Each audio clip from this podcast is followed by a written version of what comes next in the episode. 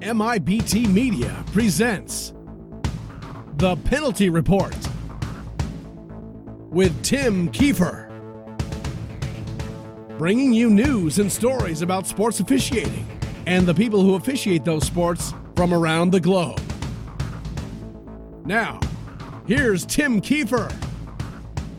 Tim Kiefer from MIBTOnline.com. This is the Penalty Report for May 3rd, Sunday, May 3rd.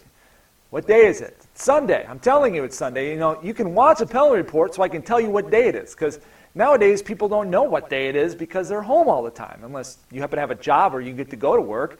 I know like there's some news organizations and morning news shows that are saying telling you the day. Like that's their segment. Today is Thursday. Well, no, today is actually Sunday, May 3rd. Penalty report. Thanks for being here. Going to keep sharing as much as I can information on officiating as we move forward. We don't know what's going to happen. You know, obviously the spring sports have all been scrubbed. Most of the summer stuff is being scrubbed too. In fact, I think the Little League World Series just got canceled or has been. And who knows what we're going to do in the fall. Is there going to be football? Is there going to be soccer? Is there going to be volleyball? Nobody seems to know yet.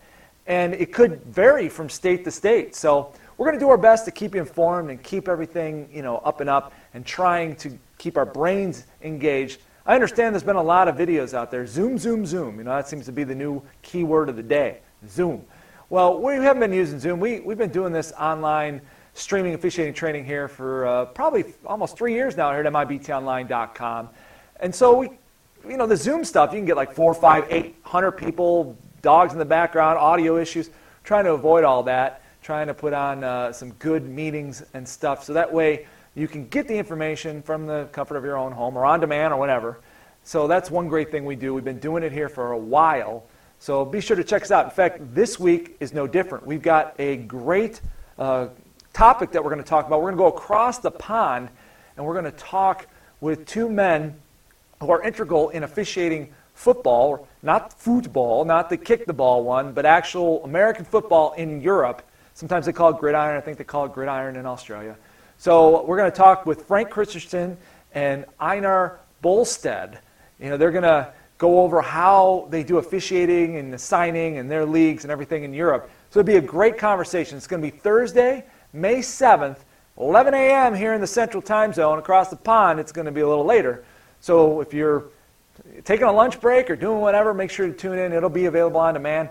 Like I said, 100% free.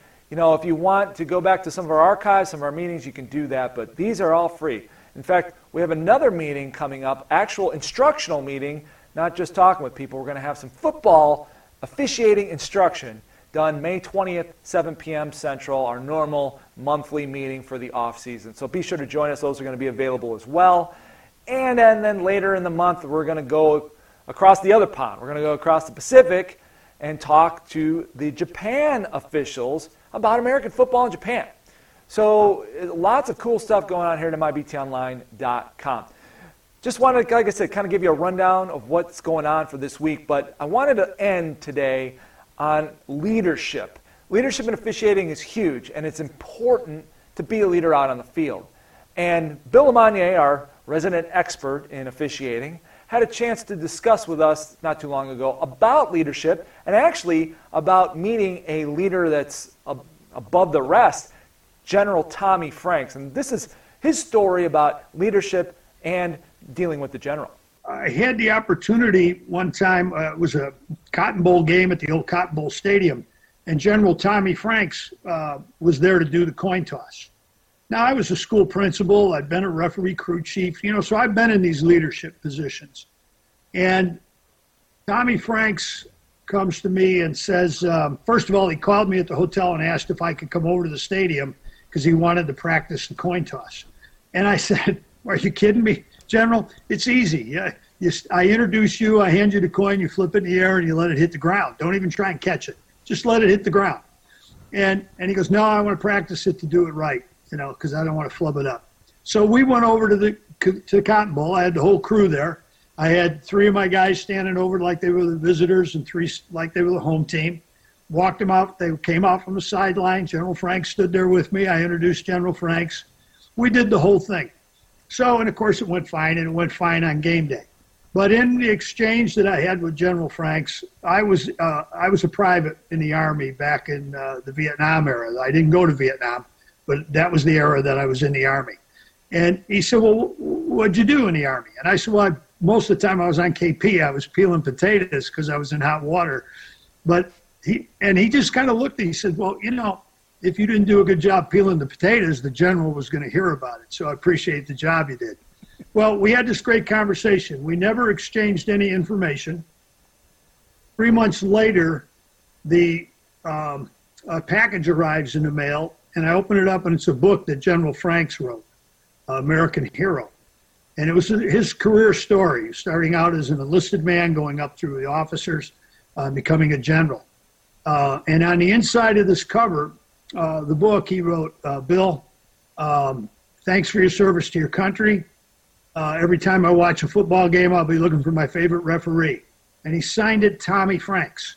He didn't sign it General Franks. And that kind of jumped out at me because General Franks didn't have to tell anybody he was the general. How he sincerely worked with you, interacted with you, you developed a trust, and you, would do anything this, this man asked you to do because you had such trust and faith because of how he empowered you uh, to be the best you could be. So I, I, I took that back, and I think that my interactions with General Franks helped me be a better school principal. It helped me be a better crew chief because that was the epitome of leadership uh, and how he did it and how he did it sincerely. Now, the ending to, that story was again, I, I never gave General Franks my, my address or anything else, so he had to go and do that. He owed me nothing but he sent me that book. So now the next year I happened to do a bowl game down in uh, Louisiana, uh, and he's he's not doing the coin toss, but that's his hometown in Shreveport, and he's going to be honored at halftime with an uh, with an award from the bowl committee. So I didn't get a chance to see him before the game, but at halftime we went in, and I told the crew that I was just going to quickly use the bathroom, head out, and and I wanted to see General Franks receive this award at halftime. And while I just came out of the bathroom, the security opened the door and asked for me, and standing behind the security guard was General Franks. And he came in the locker room. He apologized for not getting a hold of me. Once he knew I was working the game, but he couldn't couldn't get a hold of me. Uh, but he had, he needed a favor. And I looked at him. I said, "What can the private do for the general?" And with that, he said, Well, I'm getting this award. He said, You know how much it mean to me, not just that the referee of the game walked me out, but that somebody who served our country and was one of my guys, if you'd walk me out, that's going to make this award seem that more important to me. So I need I need a favor. Will you walk me out to the center of the field? And I was like dumbfounded. Yeah, let's go. You know, um, and so I had the opportunity. We went out on the sideline, and the people from the bowl committee looked at me and said, What are you doing here? And, and General Franks just looked down and said, uh, He's with me and he's going to walk me out to the center of the field. You don't have any problems with that, do you? And this young lady went, No, sir. If, Mr., if the referee's going to walk you out, he can walk you out. So, again, did General Franks need to do that for me? No, he didn't owe me anything. So that showed me again leadership. I want to thank Bill LeMonnier, and I want to thank you for watching. Don't forget, we're back Thursday for our live meeting at 11 a.m. We'll be back. The Penalty Reports will be back. You'll probably see me tomorrow if you like these. I'm Tim Kiefer for MIBTOnline.com. This is the Penalty Report. Have a great day.